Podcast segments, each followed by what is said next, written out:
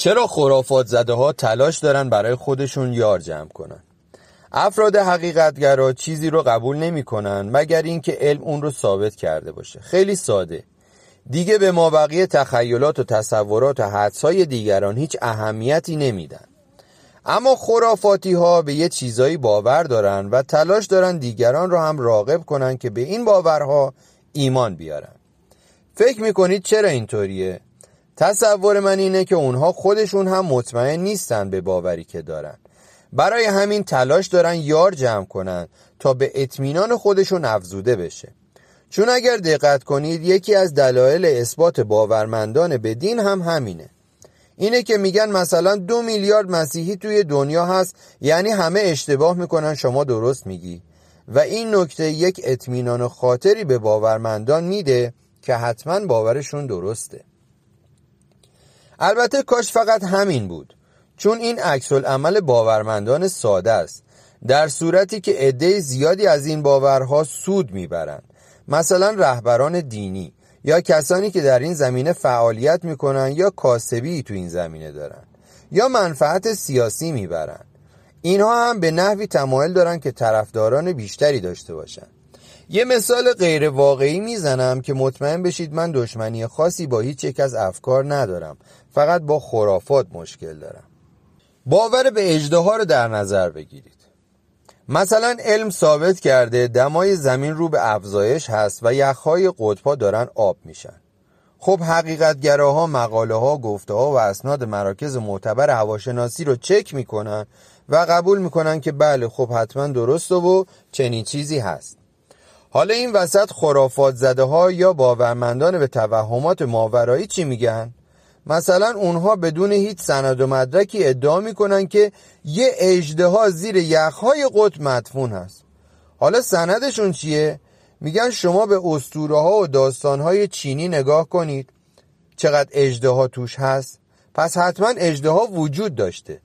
زمان عصر یخبندان هم زیر یخهای قطب مدفون شدن. تازه حالا از خواب بیدار شده داره با شعله های دهانش یخها رو آب می‌کنه که بیاد بیرون. بعد میگن باور نمی کنید علم هم اینو ثابت کرده. برید به سایت علمی سر بزنید ببینید که یخهای قطب دارن آب میشن. بعد یه اشاره هم به اسطوره های باستان می‌کنن تا اونها رو هم قلقلک بدن. میگن شما به افسانه های ضحاک نگاه کنید. اینکه ضحاک نبوده اصلش آژیدهاک بوده به معنای اژدها پس حتما اژدها در قدیم وجود داشته که توی افسانه ها اومده. اگه دستشون برسه یه سری هم به اکتشافات باستان شناسان و دیرین شناسان می‌زنن و عکس چند تا از فسیل ها و استخوان های دایناسورها رو توی پیج های علمی کپی می‌کنن توی پیج خودشون می‌ذارن و میگن ببینید به تازگی دانشمندان فسیل های اجده ها هم که ما باور داشتیم کشف کردن. تازه از بررسی هنجره فسیل ها معلوم شده که حتما یه چیز گرمی هم از تو گلوش رد می شده بعد یه فیلم از صحبت های یه دانشمند دیرین شناس هم پخش می‌کنن. که بنده خدا داشته می‌گفته فسیل ها در اثر فشار لایه های زمین و حرارت های پدید اومده احتمالی به این شکل در اومده. بعد اون فیلم رو اینطوری نشون میدن که دانشمند در حال اشاره کردن به گلوی فسیل داره میگه به خاطر حرارت به این شکل در آمده است. توی این مثال تخیلی که زدم کسی که چنین فیلمی رو درست کرده شاید فقط هدفش این بوده که فیلمش وایرال بشه و ازش منفعتی ببره.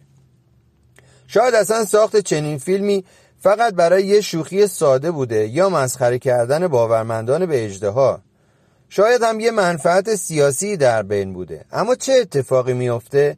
این فیلم دروغینی که تولید شده وایرال میشه و در تمام search های گوگل بالا میاد.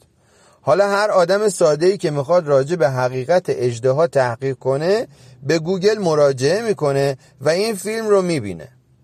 باورمندان به اژدها از این به بعد توی بحثاشون میگن اگر باور ندارید برید توی گوگل search کنید خودتون می‌بینید.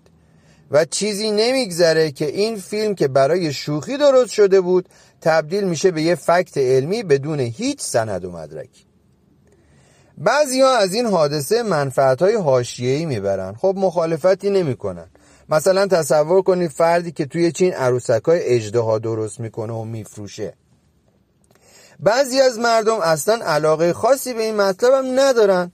فقط اون رو به صورت زمینی می‌بینن و باور می‌کنن و توی گوشه ذهنشون قرار می‌گیره.